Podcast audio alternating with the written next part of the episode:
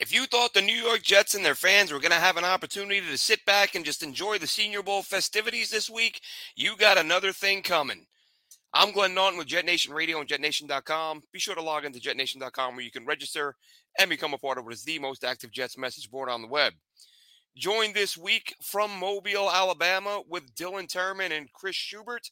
Chris not on location, but he's here to talk about today's breaking news and, of course, a little bit of what he's hearing about Mobile. So, fellas, Dianna Russini of E S P N, we got to start with this. It's the story of the day, even though we thought this would just be all draft talk. Dianna Russini of E S P N, along with Zach, sorry, of, of The Athletic, along with Zach Rosenblatt,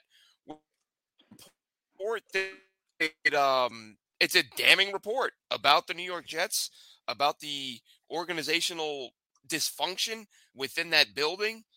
A story that calls out Robert Saleh for being paranoid, Nathaniel Hackett for being incompetent, Aaron Rodgers for having too much power, Joe Douglas for being powerless, according to one A F C executive. Not a great look for anyone in the building. The funny thing to me, guys, the two responses that I'm seeing, the two most common responses, reactions to this story from Jets fans, number one is that Dianna Russini is a liar, and number two is that everything she said is true and we already know it. So both those things can't be true. She's either a liar or what she's saying is true. And if I had to guess based on what we saw this year, it's true. What do we think, fellas? Uh, I'll take it first. I know Chris has a whole uh, college dissertation out for this, uh, this specific report, but I think the truth lies somewhere in the middle. I think Jets fans love to live in the extremes of, oh, Dianna is a liar, sure, whatever. I mean, she doesn't get paid to just spread constant lies. Obviously, some things she says have to be accurate for her to keep a job at such a, a place like The Athletic. Um, but you can sit there and read every every paragraph or every, you know, even every sentence, every quote and be like, yeah, that could apply to the Jets in twenty twenty-three and potentially in twenty twenty-four as well. So the truth definitely lies somewhere in the middle. Um, I think from my perspective, what I've seen from Rossini's reporting and even a little bit of Zach Rosenblatt's reporting is they don't really like Aaron Rodgers as a human being, and that's fine. But I don't know. It just it, it comes off at a time when all the media is back together for the first time in Mobile. Rumors are flying around. Um, just very convenient timing. Happy birthday, coach. Here it is. We're just going to just punch you right in the face with it. So really an unfortunate look, and it feels like anytime the Jets start gaining any type of positive momentum to getting away from the, the leaks and the distractions and the bullshit, then something else has to come and hit the fan. So it seems pretty on point at this point that we can't just enjoy Senior Bowl week, week like you said, and uh, we're here talking about Rodgers and Hackett, and it's all stuff we know. If anybody has listened to us for the past six months, four months, whatever, since Rodgers' injury, we've said it all along. Hackett doesn't adjust. He's not a great offensive coordinator. His one and only thing to be here for was Aaron Rodgers. It got shut down after four plays. So we kind of know all this stuff. So, yeah, I can't say she's a liar, but I can't say I believe every single thing that was reported in that story. There's so much to unpack from what we got to see today from this reporting from Dianna Russini and, and Zach Rosenblatt. And, and Dylan, I, I take a lot of, of what you say, and I, and I agree with it, right? But here's what I will say. I think there is some nuance to having a conversation about certain aspects of this story.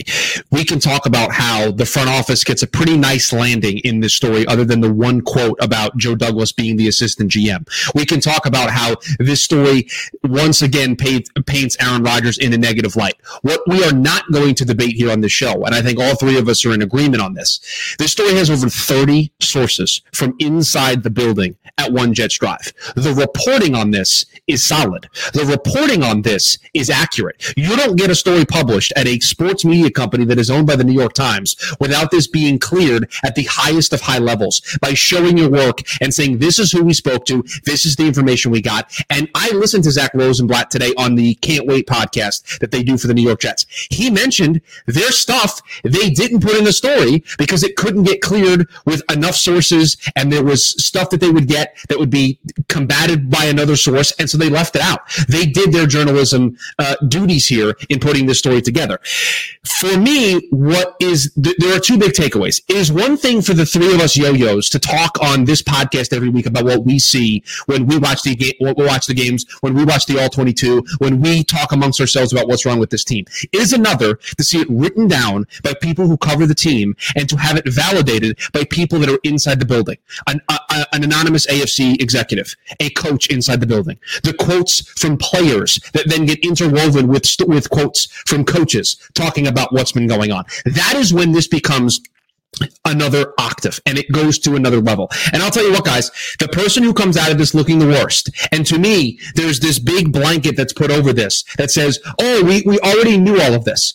There's one part of it that we didn't, and it is the fragility of this head coach. And I'm sorry, I'm going to go there on the show tonight. This guy cannot be the head coach for this football team in twenty twenty-four. You have a head coach that is more concerned about the bad press that the team across the hall in the other building is getting. You have a coach that's more concerned with putting together the statistics of what other coaches have done without good quarterbacks, so he can text his buddy Joe Badingo and he can go out on the air with it. He's more concerned about finding out where the leaks are and getting cell phones taken away. He's paranoid, looking for a vote of confidence in week eleven. He's worried about all these other things instead of making the team better. And guys, three paragraphs into the story, it told you everything you needed to know about Robert Saleh. When Aaron Rodgers went down, the coaching staff in that building changed the expectations to we just have to win seven games. It is there blatantly, three paragraphs into the story, that they they shifted their expectations. Do you want to know why nobody came through that door backup quarterback? Because they changed the expectations of what this team could be. They thought that little of everybody else in that building, that they were only going to get to seven wins, that that was the pie in the sky, rose-colored glasses, best-case scenario. I've got a lot more, but I don't want to take up all the time, so somebody else can go for a little bit. No, no, no, no, no. But, but I think the other thing, Chris, that the, the detail that jumped out at me is that we, we have talked about what an idiot uh, Nathaniel Hackett is, and we didn't like the hire, kind of wanted to be optimistic, not even optimistic, but give him a chance, so to speak. We've all said he was terrible. We've all said he doesn't adjust. That is stuff we didn't need her to tell us. But telling us he wasn't meeting with his key, his coaches throughout the week, that is a big deal. Okay. That we didn't know.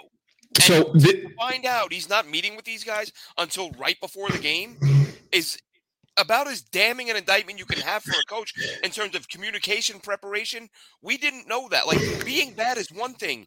Being bad because you're not doing any work is another. So this is, I would, I would love to piggyback off of this point. Again, sorry, I do not mean to monopolize the time. I've just spent all day writing four hundred fifty words down about this, and so I have thoughts. That point is so important, Glenn, for two reasons.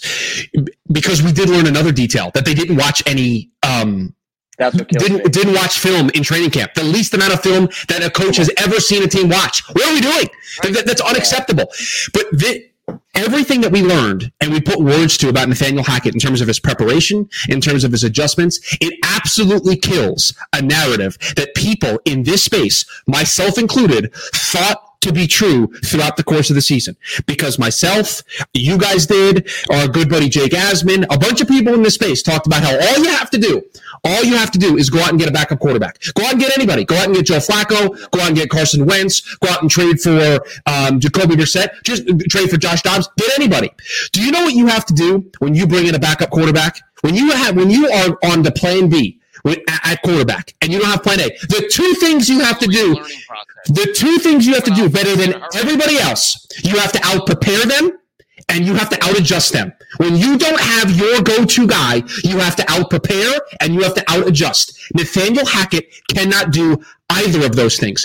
Yet this organization is going to run it back with the exact same group, and they're going to change one piece. Don't give me that they got rid of their running backs coach. Don't give me that Rex Hogan and the Jets parted ways. Do not give me that. You are running back the same coaching staff that is unprepared, that does not adjust, that does whatever Aaron wants. When we look back three years from now, and I'm hoping that we are doing this podcast together, there is going to be a tombstone for this era of Jets football, and there's going to be two quotes on it. It's the quote that's down below me right now, and the other one is, "That's what Aaron wants." Those are the two quotes that are going to be on the tombstone for this era of New York Jets football, because I'm sorry, guys, I've said it all offseason long, and I will continue to say it. This football team is going nowhere in twenty twenty-four with this coaching staff. You are not going to convince me that Aaron Rodgers is the difference. A forty-one-year-old quarterback coming off of an Achilles injury with a coordinator who in his two best seasons wasn't the guy calling plays. I'm sorry, you are not going to convince me otherwise.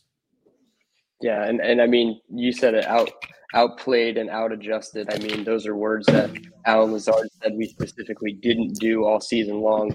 Um, and I know that those comments rub some leaders the wrong way, according to the report. But it's true. I mean, if you're on offense and you can tell that your coach is not adjusting at any point in the football game to make yourself better, and it started with Dallas, and we knew it. We sat up here and we said Dwayne Brown with his eighty-seven-year-old dusty hip was not going to cover Micah Parsons and limit him to a, a, a pedestrian game, and they did not help him. And honestly, I know everybody loves to hate on Keith Carter, but he said something about it. He said, "Hey, Hack, let's let's put a guy on him. Let's help out Dwayne Brown a little bit." Hack said, "Nah, that's cool." So it's just it's a lot of uh, a lot of negativity. But we knew we knew a lot of this stuff about Hack and and Aaron Rodgers changing eighty-five percent of the play calls once he finally gets to the line of scrimmage. Garrett Wilson almost spilled the beans on that one in a middle in the middle of a press conference. He like walked it back. He's like, "Oh, you know, Aaron's going to get us in the right play. Uh, uh, you, you know, we're going to get adjusted. You know, we're going to figure it out. He's going to put us in the right position. Aaron's just going to call the play. Hackett's just going to he's going to hear some garble in his ear, and he's going to be like, nah, I like this too high shell. I'm going to do this, and I'm going to switch to this, and hot route X, Y, and Z, and then boom, we're off to go." That's going to be eighty-five percent of the Jets' offense next year. We just have to accept it. Um, I will I will try to squeeze a little positive into this from the report. I like that they're including Aaron in the talks of adding a senior offensive assistant, because that that means that Aaron does acknowledge that something is quite frankly wrong with Nathaniel Hackett, and there needs to be an upgrade, and hopefully they do continue to explore and make that addition. Only if it's not another yes man. No, we we no, can no, say that be. Until we see who the hire is, well, right? We can say that. Him. Yeah. Is it going to be another golfing buddy? Yeah, I mean, obviously that's always the fear, and that's going to be the fear even with players and coaches alike now at this point. But here's what I don't understand. Clearly the takeaway from the story is this is Aaron Rodgers' offense. Do we all agree? Aaron Rodgers is the one that's ultimately – okay, well, just, just scale back with me here. We'll get to that in a second. Hold on, I got plenty of more notes here for that. But just scale back with me. It's Aaron Rodgers' offense. He's going to be the guy that changes the play, and do, they, they do what he wants anyway, right? That, that, we agree there? Of course. Then, then, then why do we have to protect Nathaniel Hackett so much? If Aaron Rodgers, if Aaron Rodgers himself, not what the, the three yo-yos on this call say, if Aaron Rodgers himself is the guy changing the play all the time, why does he have to have Nathaniel Hackett around? What does Nathaniel Hackett provide if Aaron Rodgers is going to do all of the work anyway? Yeah. At well, this nothing. Point, I mean, that's what everyone. That was the assumption when he arrived, was that this is he's going to be his buddy, and Aaron's going to run the offense. And I, I said when Rodgers got hurt, I said now. With us having expected Hackett to be the guy just sitting by while Rodgers ran the offense, I said now Hackett's going to have to earn his money and be the guy, because the, the the real guy is out now. So now we get to see what Hackett's got, and he's got nothing. He's terrible. He's he, he's a bad O C. His dad was a bad O C. He's a nepo coordinator who got a job because his dad was a coordinator and he was in the league forever. He has a job because of who his dad was, and he probably makes Aaron Rodgers laugh when he says super hilarious things like tutties. There's nothing funny about this, Glenn. Don't try to be making any humor here, okay? I I appreciate it, but I'm not. I'm pointing out how I, atrocious it, the guy can't even make a joke right. We're gonna score. No, no, sorry. They weren't tutties. They were tuttalicious, which is I mean, a true knee slapper. Bill Burr must have heard that and thought, "Oh, how did I not think of that?" The comedic genius. I, I, I want to go back to this point because it was in the middle of whatever that rant I just had five, six minutes ago was. You have a head coach who was more concerned about the unfair press that he was getting and that he thought the Giants should get should get the same amount of press. Can I just say something here amongst friends? And I apologize to anybody in the chat who might disagree with this. The Giants coaching staff was fracturing at the seams throughout the course of the season. They put out a better product in the second half of the season than the New York Jets did. You've got the you've got the head coach and the defensive coordinator ready to kill each other. You've got Tommy DeVito and the quarterback, and they're putting together a better product than what Robert Saleh was able to put together. You've got a coach. You've got a coach that sees his quarterback go on Pat McAfee and call out the B S about leaks, and his response is to be so paranoid that he calls a meeting and he tells the person who leaked the story to stand up that they won't get in trouble, and then he threatens, like my child's fourth grade teacher, to steal their cell phones and look through their cell phones to try to figure out who the leak was. Guys, this guy cannot be the head coach. Glenn, you've heard me talk about it when you and I have done the show. He is going to cost the team a game because he's not a good coach, and that has not reared its ugly head yet. People have people are mad, myself included, at Robert Saleh, and he hasn't even made a poor coaching blunder the way people think Dan Campbell had a coaching blunder in the N F C Championship game. Robert Saleh hasn't had a blunder like that yet that has cost the Jets a game. What are we doing here? The best coach the New York Jets can put on the field for twenty twenty-four is Robert Saleh. You cannot convince me with Mike Vrabel, Pete Carroll, Aaron Glenn, uh, Ben Johnson for a brief moment of time was available. You cannot convince me that Robert Saleh is the best option the New York Jets have at head coach for twenty twenty-four. You can't. He's not. Did you just accidentally leave Bill Belichick off that list? Well, I, I no, I. You could put him on the list. I just didn't think he would take the Jets job, so I, I felt like that was not going to help my point. But yeah, Bill can go on there too. And, you know, the, the, the crazy thing is they need somebody with Bill's mentality of, like, we're going to clean this mess up. But the problem mm-hmm. is, even hypothetically, even if you could bring in Bill, he can't, he can't draft. He's, he's oh, I love this po- I love this point. I love this point.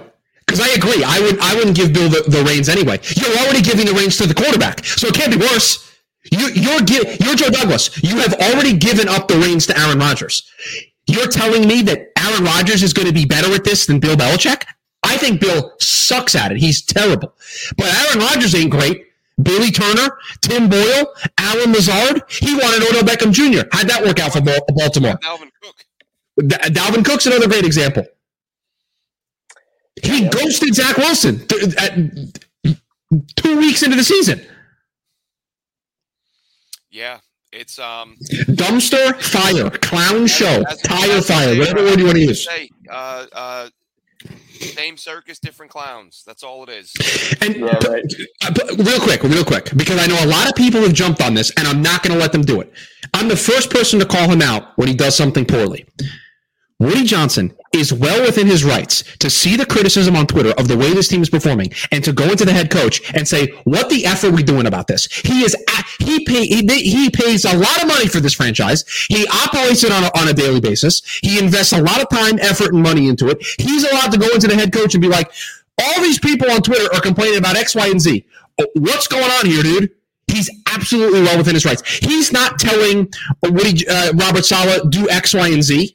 Now, maybe if you want to look at the part of the story where it says that the Jets needed approval to play the young guys, maybe that's pointing to Woody. I don't know. I think that might be pointing towards Joe Douglas and higher executives in the front office in that regard. Well, I don't know one way or the other on that.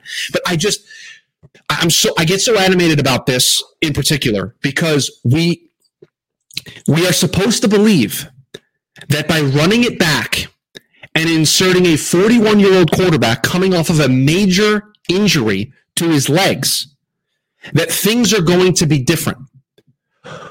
What's more, gentlemen, what's more likely? That on January thirty-first, twenty twenty-five, we are talking about the New York Jets being in the Super Bowl, or we are here discussing another athletic piece talking about the dysfunction of the New York Jets? There's your answer. It's all like, you know, as we've said, yeah. Quarterbacks today, especially and especially it's not going to be any any more likely with a forty-year-old. They don't play seventeen games. Aaron Rodgers is going to miss time at some point. It's a question of, is he going to miss two games or is he going to miss ten-plus games and they miss the playoffs again? Look, I, I mean, I'm, that's, I'm, that's I'm, why I think- I'm now of the belief that no matter who's a quarterback, if Nathaniel Hackett's the coordinator, they're not going to succeed. Uh, yeah. Read, read the story.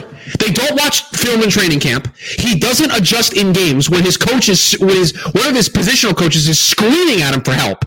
And he doesn't meet with the position coaches until late in the week to game plan. You are not going to win with a backup quarterback. You have to go out of your way. F- folks, I hate to do this. I, I hate to do this. When the Vikings traded for Josh Dobbs, he hadn't practiced at all. Go find the clip of Kevin O'Connell talking to him in his ear, literally breaking down the play piece by piece. Nathaniel Hackett is not doing that for the backup quarterback of the New York Jets. This story proves it. So they are not going to go anywhere if Aaron Rodgers misses any time. By the way, they're not going to go anywhere if Rodgers plays. This team is broken. They're poorly coached. They're poorly put together on offense. One offseason is not going to fix that. And if you believe the story, the G M is the quarterback, so Joe Douglas can't even do anything about it anyway. And that, you know, the, the, the Joe Douglas comment, I think it depends on, you know, I've, I've heard people say he got off easy, but to me, that's like an emasculating thing. Like that's a type A type of job. And someone just said, one of your, one of your, you know, rival executives just said, you don't even have that job. You're, you're a do boy. Like you sit back and someone else is doing your job for you. That's not a great look for an G M. Yeah, no. I mean, it, it definitely painted the picture like he was completely handcuffed. I don't know if that's obviously like the entire truth of it, but yeah, I mean, that's definitely not a good look for him specifically, but the front office as a whole, I felt like they kind of got away a little easy with this whole thing. Obviously, we know the report that came out today um, about Rex Hogan, but that apparently happened a couple weeks ago. So I don't know. I felt like the front office got off a little easy other than that specific comment about Joe Douglas not having any control. I will say this, and again, we can get into the merits of did the front office get a soft landing in the story? Does that mean that they're the source for a lot of the stuff? Although in the story, it says unnamed Jets coach. So they talk to coaches. They talk to people on that side of the building at, at a minimum. But I listened to Zach Rosenblatt because I, and I highly recommend finish listening to us first, but then go and listen to uh, the Can't Wait where Zach Rosenblatt explains, explains more of the story. And he mentioned that in Green Bay, Aaron Rodgers had been completely shunned by the Green Bay Packers front office. They didn't want his input at all. And he talked about how with the Jets, it had gone to the opposite, the complete opposite end of the spectrum. And Zach feels that Joe Douglas has learned from that mistake. And he was very, I'm trying to put a positive spin on what I've been ranting about for the last ten minutes or so. He said that he feels Joe is going to get back to being the Joe Douglas that we saw have a great draft. Because he brought up a good point. Anything about Joe Douglas tell you that he would be interested in paying Dalvin Cook that kind of money? No. Anything, anything about Joe Douglas tell you that he would give Alan Lazard that kind of money? Anything about Joe Douglas tell you that that's the way he would conduct free agency? And so I don't know if it was Zach trying to just maybe spin a positive spin on it, but listening to him, he made it seem like the front office, like Joe Douglas in particular, had learned from this mistake. And I'm here to tell you, that is the only path out. The only path out oh, yeah. is if Joe Douglas has learned, I'm not letting this guy dictate things. I'm going to tell him what I'm going to do and see if he likes it or not, but I'm going to go back to what got me to this position and put this Jets team in a position to where Aaron Rodgers wanted to come here. Guys, that's the only way I see that this team can that's get out of this hole. Grace. That was literally one story. I, sorry, go ahead, Dylan. I was going to say that's just literally the saving grace is if he can go back to, you know, taking charge and dominating these draft classes again, even if it's just like your premium picks and like your day three picks are questionable or you just only find depth. We've talked about it ad nauseum. If you find two starters and two backups in one draft class, that is a good draft class. Joe Douglas is very well capable of doing that as long as, you know, you don't have new new assistant G M Aaron Rodgers in his ear telling him who to pick. So that's one thing. Every now and then this happens, right? When you when you write for a team site, whether it's a dopey blogger or a professional, doesn't matter. You're every now and then you're going to have an idea for a story, and you're going to either you say I write it tomorrow, or you go to write it and you see someone else had the same thought and they did a story. That happened with the Joe Douglas thing. After the season, I sat down. I thought I'm going to do like Joe Douglas, even as he supports him, I thought had a horrible twelve-month period, really eight-month period. He needs to get back in charge. He signed a bunch of dudes he didn't want in order – I I literally have had people on Twitter tell me he wanted Randall Cobb. Yeah, I'm I'm sure he was dying to add Randall Cobb. Wide receiver coach. Like, these guys are bad football players, and Joe Douglas added them to make Aaron Rodgers happy. And my thought was Joe Douglas needs to retake control and say, look, this is my job and my team. Aaron, if you want to give some input, that's great, but I'm bringing in the guys I want. Joe Douglas essentially, and I made this point a few weeks ago, I tweeted it out again today, Joe Douglas essentially had a forty-seven-man roster because he had to add Aaron's five buddies plus Aaron. That's six roster spots. Now, of course, Aaron he was happy to add, but when Aaron goes out for the year, and now you've got five useless buddies who can't play football, Joe Douglas got to pick forty-seven players this year instead of fifty-three. He needs to say, look, I'm the G M. If I'm not going to pick the players, then fire me. Like, I'm not going to quit because I won't get my money then. But if you want to fire me and pay me and someone else will hire me, that's absolutely fine. I, I, I want to just make something very, very clear because I don't want to fall into the same trap that people are accusing Zach Rosenblatt and Dianna Russini to be in. This show in particular is not absolving Joe Douglas in any of this. Joe Douglas shares a piece of the pie chart of who's to blame for what happened to the Jets in twenty twenty-three. We've talked about this on the show. But when I look at long-term for twenty twenty-four and beyond, who do I have more belief in? It's Joe Douglas over Robert Saleh. I believe in the guy that in one draft got me Sauce Gardner, Garrett Wilson, and Pro Bowler Jermaine Johnson. I believe in that guy. I believe in the guy that found Brees Hall in the second round. I believe in that guy to figure it out. The guy who signed D J Reed in free agency. The guy who signed Tyler Conklin in free agency. I know he's got his misses, but I believe in that guy more than I do Robert Saleh, who the best thing you can say about him is he is he gets an incomplete because he's never had a quarterback. That's the best thing you can say about Robert Saleh as a head coach. He's not even the guy that calls the defensive plays. Jeff Albert does. Yeah. Even Douglas, I, I made this point the other day. You know, you you look at his draft classes and, you know, we go through them and comb through where were the hits, where are the misses. And, you know, whether this is on Joe Douglas, whoever, whichever member of the Jets staff is responsible for checking these players out and looking at their background and their character. Like, you look at the, the twenty twenty-one class. Yes, Zach was a huge miss. A V T, of course, immensely talented, but can't stay healthy. Elijah Moore, very healthy player, turned out to be a very selfish player, so he had to go. Michael Carter, we talked about this the other day, Dylan. I think he was let go because of the fact that he probably spoke up and said, why is Dalvin Cook getting carries over me? The guy can't run yeah. anymore. Because one hundred percent One day they have a players-only meeting where everyone's allowed to speak their mind, and the next day Michael Carter is released. Michael Carter said something about what was going on, and it probably had to do with the fact that he was losing carries to an inferior player. So that's another a good, again, you know, we had this conversation, Dylan, when we did the, the comprehensive review review of Joe Douglas's picks. A player doesn't have to be a superstar to be a hit. Like, very few players are superstars. That's why they're special. You, are you drafting players who are good enough to contribute to, to, to good teams? And you can say, talent-wise, Elijah Moore and Michael Carter, absolutely. You also got Brandon Echols in that class. You also got Michael Carter, the corner, in that class. You also got Jamien Sherwood, who hasn't been great but has improved every year. Like, that class, if not for the fact that Moore turned out to be selfish and Carter spoke his mind, that may have yielded another five or six players. But it gets trimmed down yeah. because Zach was a bust. A V T is on the bubble because of the health, and then the character concerns me more. So, again, found a bunch of very talented players, but for injuries and character, it gets trimmed down, and it looks worse than what it really is.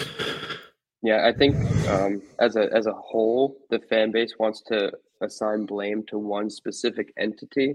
When a report like this comes out, it's, uh, oh, it's Woody Johnson, he's the problem, or, oh, it's Joe Douglas, he's the problem, Aaron Rodgers, he's the problem, Hackett, you know.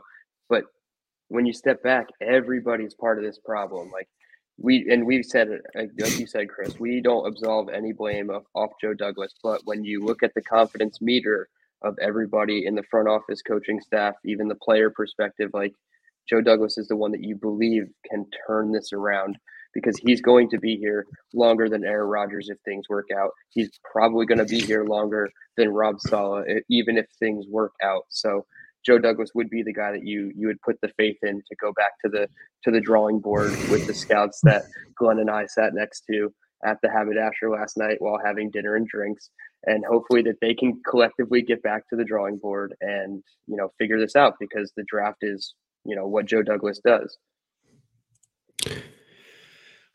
Look, this team needs a reset. They need a reset in the worst way. They they just need to flush twenty twenty-three down the toilet. and hope that they can turn things around. I, I just, I read this story. It confirmed a lot of the things we felt in real time during the season. I can't help but feel helpless for what this team is going to be in twenty twenty-four, because I have zero, and I mean this when I say it, I have zero faith in the coaching staff to getting the most out of this team. I just do. I, I just, I do not believe in them. And I don't yeah, know after Rodgers. today how anybody could.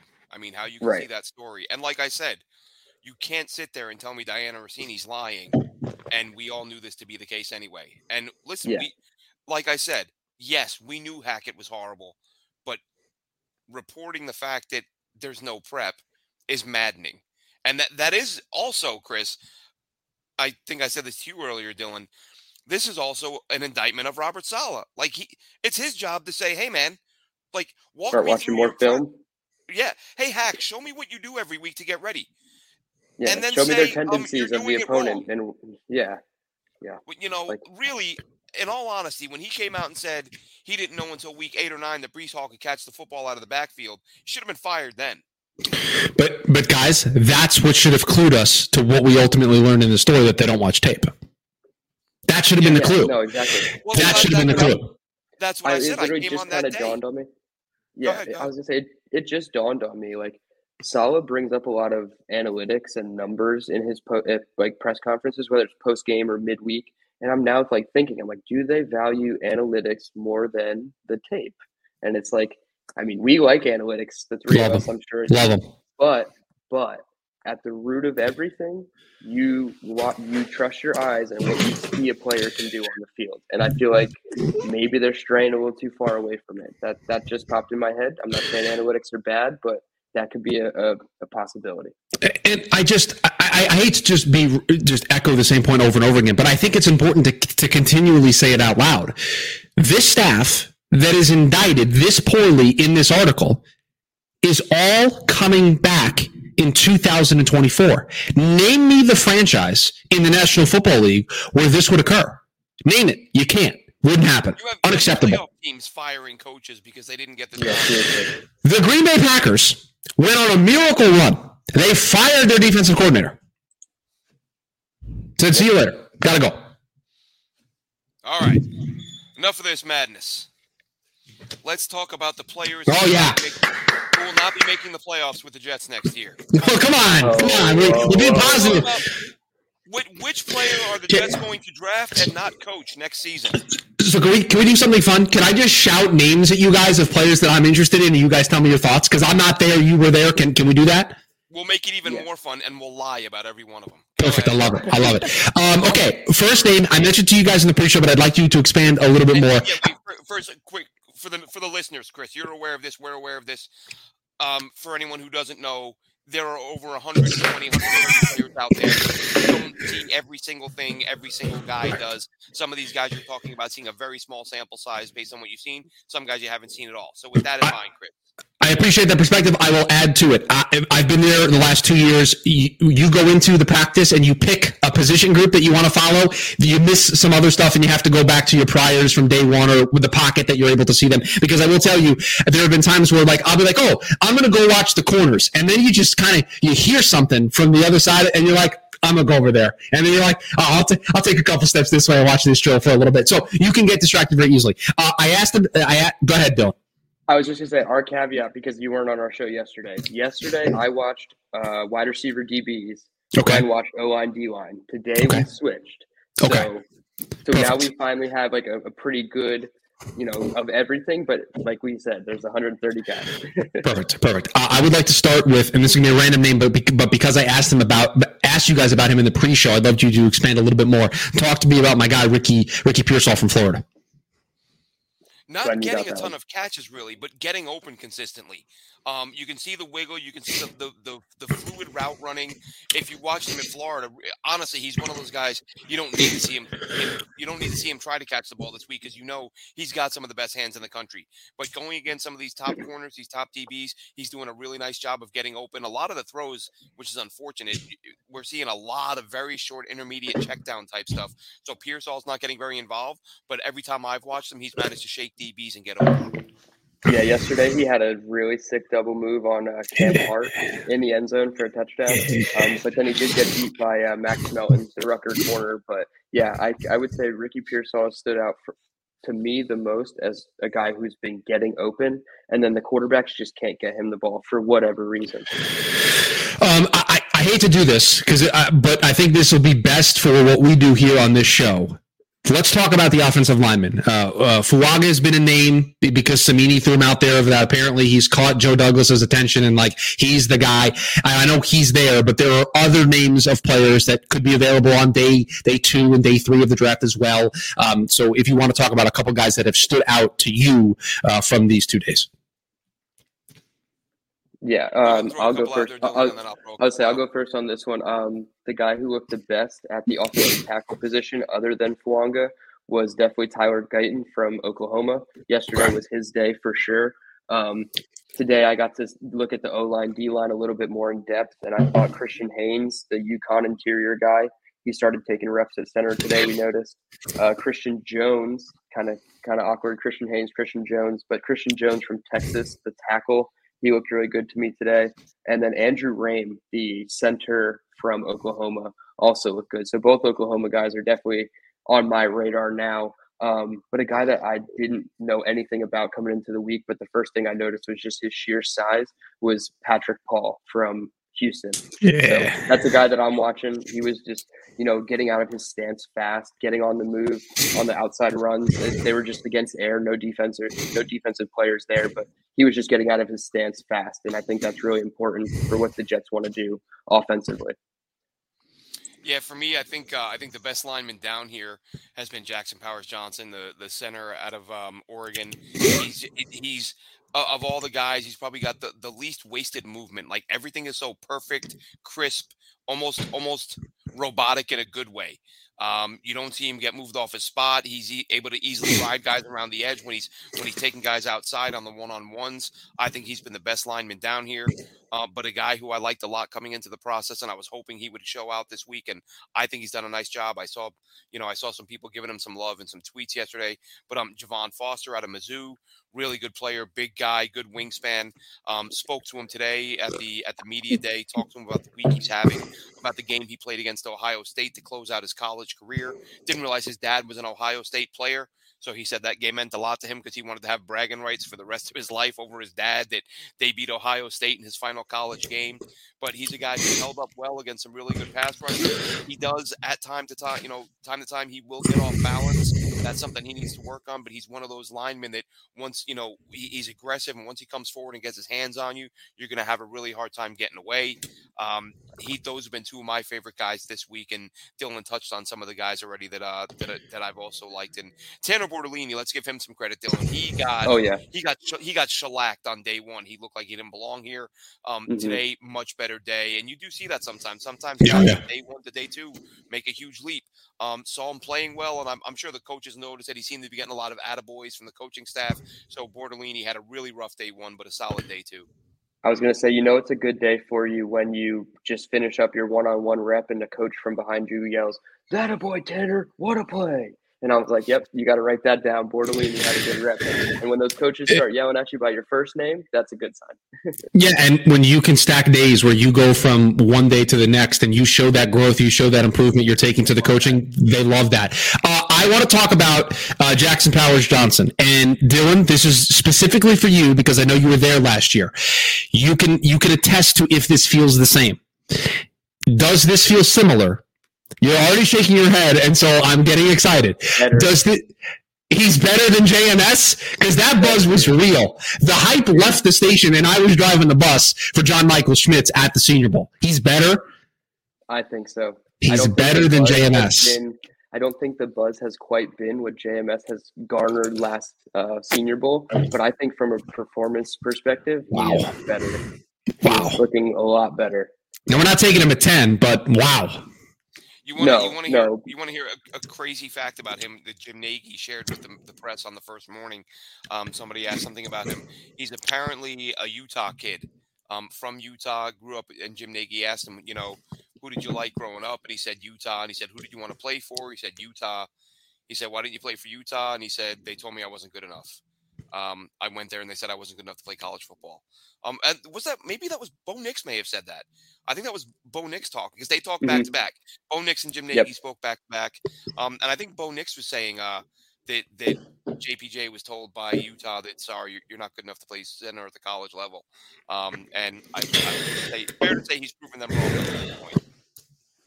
Oh, that gets me very excited. That, um, I'm in now.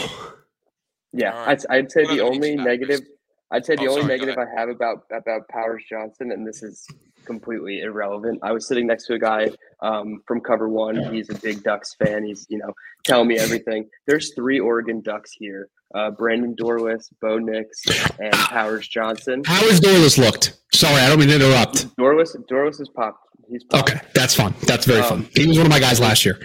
There's three Ducks here: Nix, Dorlus, and Powers Johnson. They're all wearing three different Oregon helmet variations.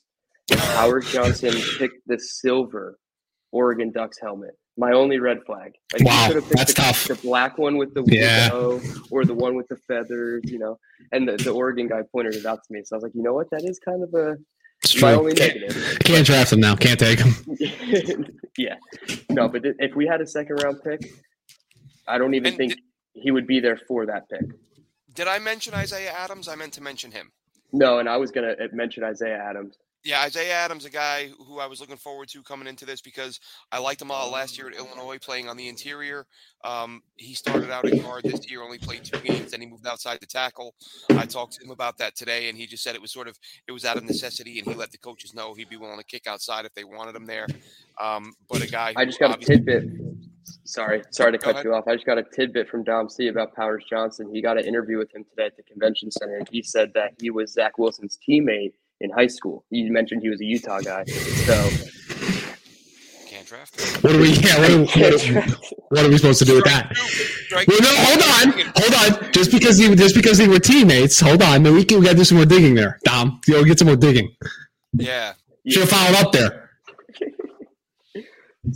As we're crossing him off our draft boards for all the wrong yeah, reasons. Never mind.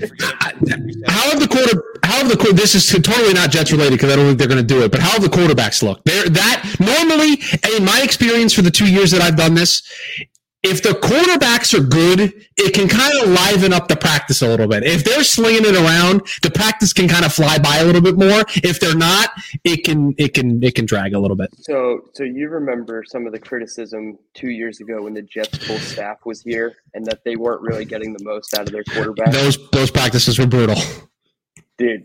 That's how it feels. That's wow.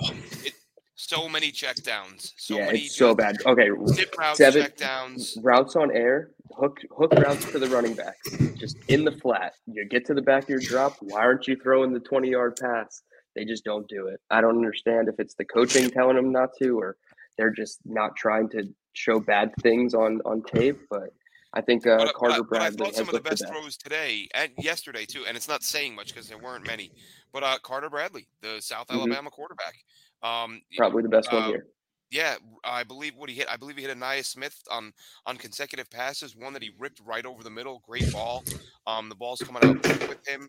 He's um, but but all in all, they they, they haven't looked good collectively. There was, Johnny Wilson was open down the right sideline today. I think Michael Pratt was the quarterback, and all he. I mean, it's Johnny Wilson. He's six foot seven. The guy covering him looked like he was five ten, like just lofted up there where only he can get it. And he puts it in a spot where the corner is able to get between Johnson and the ball and, and force an incomplete pass. So the quarterbacks just haven't been very good. That's uh, you've got Michael Penix Junior, who's being talked about as a top ten, top fifteen pick. You got Bo Nix, who people are talking about potentially being a first round guy.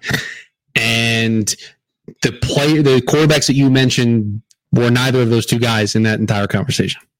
No, yeah, and I was really and, hoping and, that. No, I, I like Nix, and I was I was hoping he would have a really big week. And it, it's not just me because I've I've seen a few other observers tweet out that, that Bo Nix isn't having a very good week. I haven't seen anyone say that Penix is having a particularly good week. And it's um I don't know if it's it's you know whatever the coaches are asking him to do.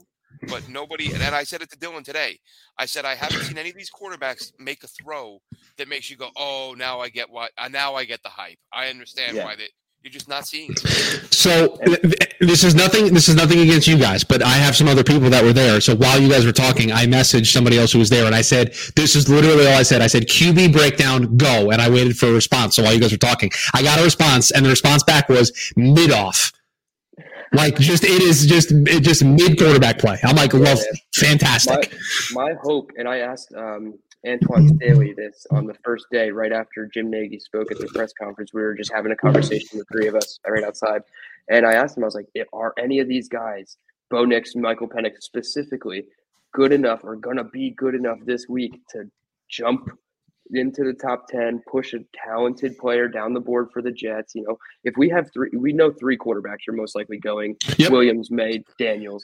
If one of these Penix or Nix could have snuck in, the talent is just getting pushed right down to the Jets. But it doesn't really seem like the case after two days. Now, we've seen, you know, two days of boring practices. Maybe tomorrow as the last day, they're going to start airing it out. We don't know, but I don't think it's necessarily going to change. And then, and look, I know, I know people don't make a big deal about the game, but what happens if game day comes and they light it up? Nah, nah I don't care. It's what you do. Nah, it's what you do during the three days of practice for me. Nah, I don't care. It's, it, it is I will tell. I will tell you. I w- I've gone to the game each of the last two years, right? Like I've been at practice all three days, and then I go to the game. Every time I talk about a player. In the summertime after th- that happens, when we talk about, oh, draft, what do I talk? I'm like, oh, I watched this guy have a rep in the Senior Bowl practice on Tuesday against this. Re- I don't talk about how in the third quarter of the Senior Bowl, he did. Th- I just don't. The game, I never reference the game. Never. No, I get that you don't reference it, but I'm saying as a G M, as a coach, when you sit down and watch that film later and say he made this throw through a tight window in the game, do I care that he didn't make it against air in a practice? It's true. Some, I mean, maybe, maybe, maybe yeah. Some evaluators will definitely look at it differently once it's live, full game speed reps for sure. Obviously, the eleven on eleven periods, they've been boring as all hell. And I mean, I'm not, not saying they're boring because the defense is winning, because when the defense wins, it's actually a lot of fun. But yeah, it's just a lot of quarterbacks get to the back of their drop, hitch, reset, throw the flat, or they're checked down. That's unfortunate. Yeah. That is yeah, very unfortunate. It, it, it's not that there haven't been um. Any any completions down the field. Who was it? Um, the there was the Pearsall one yesterday. That was the double move in the end zone. But, um, I mean, they're few and far between. Roman Wilson had a deep post route. Uh, and Roman yeah, Wilson, Roman Wilson deep uh, listen, uh, he, he caught a nice little out route that was only ten yards down the field, but it was pretty special. So yeah, that was ridiculous. He was the talk of the day. I mean, yeah, you don't need to go deep for those. I saw that one. That one I saw. Jaquan Jackson from Tulane, I have in my notes. Mm-hmm. He caught two deep balls today. One one on a, a, a double move that he got open deep down the field. Were they from his teammate? What's that? Yeah. No, I don't think I don't think oh, they were I, Pratt. Yeah, I don't think it was Pratt. Mm, unfortunate. Yeah. My guy's not, is my guy doing well? You're saying the quarterbacks aren't very good, so is my guy struggling? Nobody, He's no, kind of I just mean, flying no, under even, the radar. I like that. Even yeah. Pratt connected on one yesterday on like a I mean, I'd say intermediate, like, you know, sort of fifteen, twenty yarder. But it, but it was it, like it came out of his hand. It was a, it kind of fluttered, and you're thinking, is that's going to get broken up?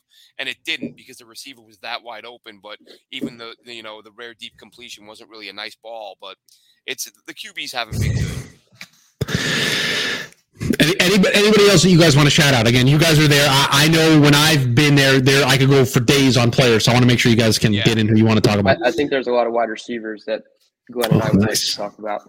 Nice, love yeah, this. I'll um, just sit, I'll just sit back. Can, I don't know. Let me just. I'll just go on mute. You, you can just start sit. with your list of wide receivers because you watched wide receiver D Bs today. Yeah, I'll run down. I'll I'll do tight ends and receivers that I've got today. Um, A J Barner had a really good start to practice. He's a guy I wanted to watch. If you watch him in Michigan, um, I've talked about it. I've tweeted it. Phenomenal blocker. Rarely got targeted. So you know, it's a matter of. Is he not targeted because he can't get open, or is he not targeted because Michigan is just so loaded and he's not getting the football? If you watch him against Michigan State, he had, I believe, eight catches for ninety-nine yards, so he, he did flash a little bit. Had a good day yesterday, got off to a good start today, but then he had a couple of drops, like easy drops that you just think, you know, these this might be the reason why you're not getting the targets because you got to hang on to some of these passes. Um, Theo Johnson. Much quicker than I realized, tight end from Penn State in terms of uh, his ability to break in and out of his routes. He had a, a couple nice catches on some out routes. Brevin Spann Ford, who I liked last year. I actually spoke to him today as well, asked him why he didn't come out last year, because I thought he would. Um, he said it was just a matter of he loved college, he loved his teammates, he loved the quarterback and the coach and all that. Um, but he he had a, a play today where he, he was getting held. The D B got flagged, but because he's six seven, two sixty, he just ripped away and broke away from the D B, and despite the defensive pass interference, was able to get down the field and, and haul in the catch. So Brevin Spann-Fords looked really good. Um, we mentioned, uh, or I mentioned Theo Johnson. I'm trying to see who else I have here. Um, again, uh, Tez Walker uh, saw at least one drop. Might have had two today. I can't even remember. Four now. Over two days, dude. Four yeah, drops he, in, in two practices. He hasn't been doing a great job. Roman Wilson is is the star of of the Senior Bowl practices so far. Yeah, Just, yeah. We have a question here from from Alon here. He says, "Is Roman Wilson going in the bottom of round one?" Uh, based on that catch I saw on Twitter, he is. Look, I, I don't want to say the cliche, but it only takes one. And there, you yeah. know, like a team like Kansas City, who's going to be picking thirty-one or thirty-two. We know that, obviously, being in the Super Bowl, like that, one of these wide receivers is going to fall to Kansas City, and we're going to be like, well, shit, they did it again. I don't know how they yeah. keep doing it, but you know, that talented guy just keeps getting to Kansas City. So Roman Wilson would be the guy. Um, we talked about it off air, but that's the Jaden Reed experience from last year. Like, just unguardable. Like when a D B finally stops him, hopefully maybe it's tomorrow, he's going to get a lot of hype, and that that's going to be the, the rep that you want. So it is it is fun to see Roman Wilson uh, balling out. Was that was that the end of your list there for wide receivers? Uh, well, un- another Wilson, Johnny Wilson, doing what he does. Like, the guy has unbelievable footwork for a guy his size, gets open down the field. Um, But he, he has drops. I, I saw one drop today, but I also saw a couple of really good catches that, you know, he, he's hot and cold in college. If there's a team that believes they can coach that out of him and in a year or two, like, develop him, that could, that guy can be an absolute steal and a phenomenal weapon. But until he cleans up the drops, the teams are going to worry about him. Yeah. Um, yeah, my list um, uh, yesterday, obviously, I had Brendan Rice, U S C. Just his ability to fight through contact has been special. His quickness and his separation hasn't really shined, and his route running polish isn't necessarily what I thought it could be when I watched him on film, but definitely his ability to fight through contact and go up and get the ball um, has impressed me. Uh, we talked about Walker not really popping and dropping more passes than making plays, but we got to talk about our guy, Malachi Corley. I mean, this guy just looks for work. It doesn't matter if he it's a run play. I watched him run across the field to the opposite field safety and just level him. Safety got picked up off both feet. I was like, okay, that's the things guy. we lo- things time, we love to see. Every time Corley has the ball in his hands, like he, he just puts his shoulder down, and and I hate using the the cliche that everybody uses of, oh, you got to find the next Debo, but when you look at his usage, his skill set, the strength profile that he has, it's very Debo-esque, and I'm not saying he could be, he will be a top forty pick, but if the Jets had a second rounder, Malachi Corley would be on that short list of players that I'd be looking at with that. Well, what, what his, do you know his measurables offhand from the official measurements? Yeah. I'm going to look at something. Yeah, I got him right here. They got him at okay. five ten well, and five eight. While you're looking those up, Dylan, I'll throw in, uh, we, we didn't mention Luke McCaffrey, who had really oh, good yeah, days yeah. yesterday and today. Uh, the Rice product, as as we've said, son of Ed, brother of Christian. Um, the guy just he, he blocks his ass off. Showed really good hands again today. And if you watch him, watch his college film, watch him against Texas. Um, scored a late touchdown against them where he gets blown up and his helmet popped off, and he just pops right up celebrating the touchdown. He's uh, mm-hmm. he, Luke McCaffrey's gonna be a steal for somebody. Yeah, uh, we got Malachi Corley listed at five ten and five eighths. two hundred fifteen pounds. Yeah, so I, I, I did a little, I pulled up the mock draftable for Debo. Uh, D- Debo was five eleven and a quarter, two fourteen, yep. and his wingspan was seventy-five and an eighth, and his arm length was thirty-one and three eighths. Okay, so I, Corley's wingspan is seventy-five and a half, okay. and his arm is thirty and seven eighths. Okay, so you're so talking about a quarter inch. Yeah, they're close. Way. Yeah, they're close. Yeah. And like those numbers for Debo, just for for those listening, his height is twenty-seventh percentile amongst wide receivers. His weight is seventy-eighth percentile. His wingspan thirty-fifth percentile. Arm length thirty-second percentile. So not like a, a freak. Like it's the other stuff that he brings to the table as to why you like him, and it feels like that's the same with Corley. Yeah. the juice that he brings at the contact point, even without the ball, but specifically with the ball, is very Deebo-esque, because once he trucks you over, he then has the speed to take off and take it the distance. So very excited to see him. Uh, N Y Sports Wicker Media chiming in. Hey, hey guys, how we doing? What's up, man? Better now. Better now that we're talking about Senior Bowl players than we were at the beginning of the show. Yeah, first yes. first half of the show was, was much more negative, and the vibes have certainly picked up things, but I had one more. Glenn, this is like day seventeen for you on this trip, right? Like, you've been going for three weeks now. What? I said this is like day seventeen for you on the trip. Like, you've been gone for three weeks now. Gone from where? Like, you've been in Mobile. You've been traveling. You explained to everybody on the show. It feels like Sound, it. Sounds like it, too. I, I'm, I'm, I'm hurt. I'm hurt. I had one more name from the wide receiver group that I did want to shout out, and the most obscure school, I think, Love it. This, on this entire roster. This is what I do. South, Mid-majors. Southeast Missouri State. Love it. Ryan Flournoy. He was okay. on the American team. I don't know. Never heard of him once before today. I think somebody's like, oh, watch number thirteen. Okay, I'll watch number thirteen for a couple minutes. Made two or three really nice catches, coming back to the ball, too. I always love when it's you, you get to the top of your route and you realize that the quarterback is not in phase with you, and then you still come back more and make the play. So those little things, and I mean, from Southeast Missouri State, you don't expect those things. But, yeah, he definitely deserves to be here, and I'm so glad when, when Mobile brings these guys in. Last year, my defensive guy was Gregory Junior from Wichita Baptist, and so Southeast Missouri State is that, that small school guy that we should keep an eye on, Ryan Flournoy. Okay, love it. Yep. We should go. We should go before Glenn falls asleep on us. I was gonna say, so, I think uh, a note on Flournoy. He he isn't. I hadn't heard of him at all, and same thing. I saw him make a catch today, and I heard somebody say the name, and I was like, "What? Like, who's that?" And then a few minutes later, he made another catch down down on the opposite sideline on a deep ball that he looked really good. I was I was like, I gotta I gotta get spun up on this dude, because I I hadn't noticed him yesterday at all, um, and don't I don't recall seeing his name on the roster. I mean, we look over the roster a million times. Um, So obviously didn't see that one, but uh, he looked good today. Yeah. Uh, did you have any other guys before we get out of here? We're about out the hour. Um, uh, on the, on the defensive side, Chris Abrams-Drain had a really nice, really nice mm-hmm. day. The Mizzou corner, he had a few, uh, a few, or at least a couple P B Us. Um, Anaya Smith, I mentioned earlier, he had a good day. Nehemiah Pritchett, who I said to you, Dylan, while we were there, I feel like I started watching him in college a decade ago. I don't know how many, I don't know how many years he stayed there. I don't know if yeah. he's like Tommy. He's on the Tommy Boy plan, but he's he's been in college for a little while now. Um, but he had a good day today, I thought. Uh, mentioned Javon Foster already. I see, and again, having mentioned him, I just saw my note where Carter Bradley hits Anaya Smith deep down the middle twice in a row. So a good day for him. And um, I think that's it. I think, oh, yeah, that's it for me. Yeah. I, I was going to say, did uh, either of you happen to see the rep? It was Christian Haynes versus Jordan Jefferson from L S U, and the little bit of the scuffle that happened. They happened to catch it on uh, N F L Network as well. And the, the I think it was Charles Davis and Daniel Jeremiah were in the booth.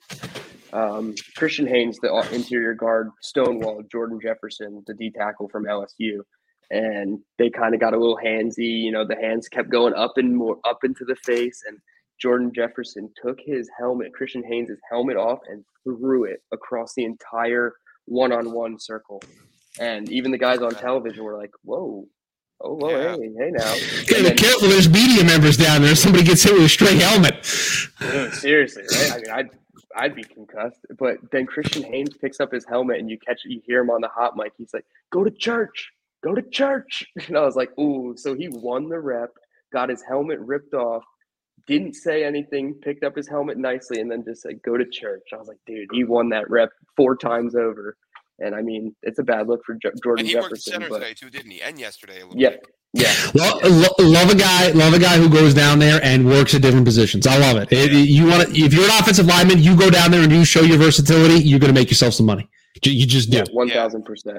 Yeah. And and just one and guy. Yeah, the guy we mentioned earlier, Javon Foster, has been working at right one, tackle today. I, one position. Oh, go ahead. I'm sorry. No, no, no, you go. No, I was going to say Javon Foster has been working at right tackle as well. Um, since mm-hmm. I had the receivers and corners today, I didn't really notice that. Um, when I did watch him today, he was on the left side. But when I spoke to him, I, I asked if if he if they were going to ask him to play right tackle, and he said he took a few reps over there today. Oh, nice. Um, we have a comment here. Any thoughts on Cooper Beebe? Yeah, Cooper Beebe backed out. He backed out. Yeah, so he backed no out because he, he knows he's one of the best linemen in the draft, and yeah. he doesn't have to show anything else. And exactly. he's a guy that I would take in the twenties or early second round happily if I were the Jets. One defensive guy I did want to mention, he's not on the Jets' radar. He shouldn't be on the Jets' radar. Um, but he's a very good player. Quinyon Mitchell, cornerback from Toledo. Yeah. Had a long pass intercepted, uh, him against Brendan Rice uh, in the end zone, I believe, or just before the end zone. So that was one of the, the only deep balls that I saw when Quinyon Mitchell intercepted it. Um, we don't need cornerbacks, obviously, but he's definitely a, a special talent, and I like what did he brings. See, did you see that rep? You were down there, actually, so you would have seen it. I saw it even though I had receivers, and I happened to be looking down the Tavondre Sweat versus Bo Limmer. Oh, so – Tavondre Sweat just dog walking Bo Limmer was a pretty scary rep, and, and then, then like, there was like fold, bent them back like a folding chair, like yeah. And I like Bo it Limmer. Was, we talked. And it was so one I of those where lot, like he's holding on to he just, your life to bring him down with him. So, yeah, Sweat, it was. Man. And then there was a uh, offensive lineman, Javion Cohen from Miami. You'll probably you could find the clip of him on socials. He like hip checks a guy. Uh, coming up the arc, and he almost like took out the guys waiting to to keep going into the one-on-ones, like the guys waiting on the side. He almost took out like three guys because he just hip tossed them. So Javion Walker or Javion Cohen, excuse me, did have a good rep there. But yeah, Tavondre Sweat is special. I tweeted it out. I said the potential Al Woods replacement for the Jets is just having a monster week down here in Mobile. Gotta and then somebody comment if you want him.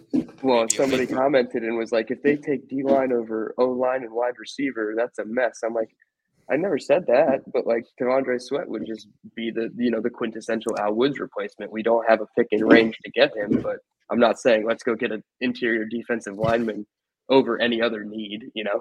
Yeah. Well, you, you know how Twitter is. We only have one pick at ten. That's yes. it. We and nothing else one after that. You're not allowed to trade picks for picks. No, you can't do any of that.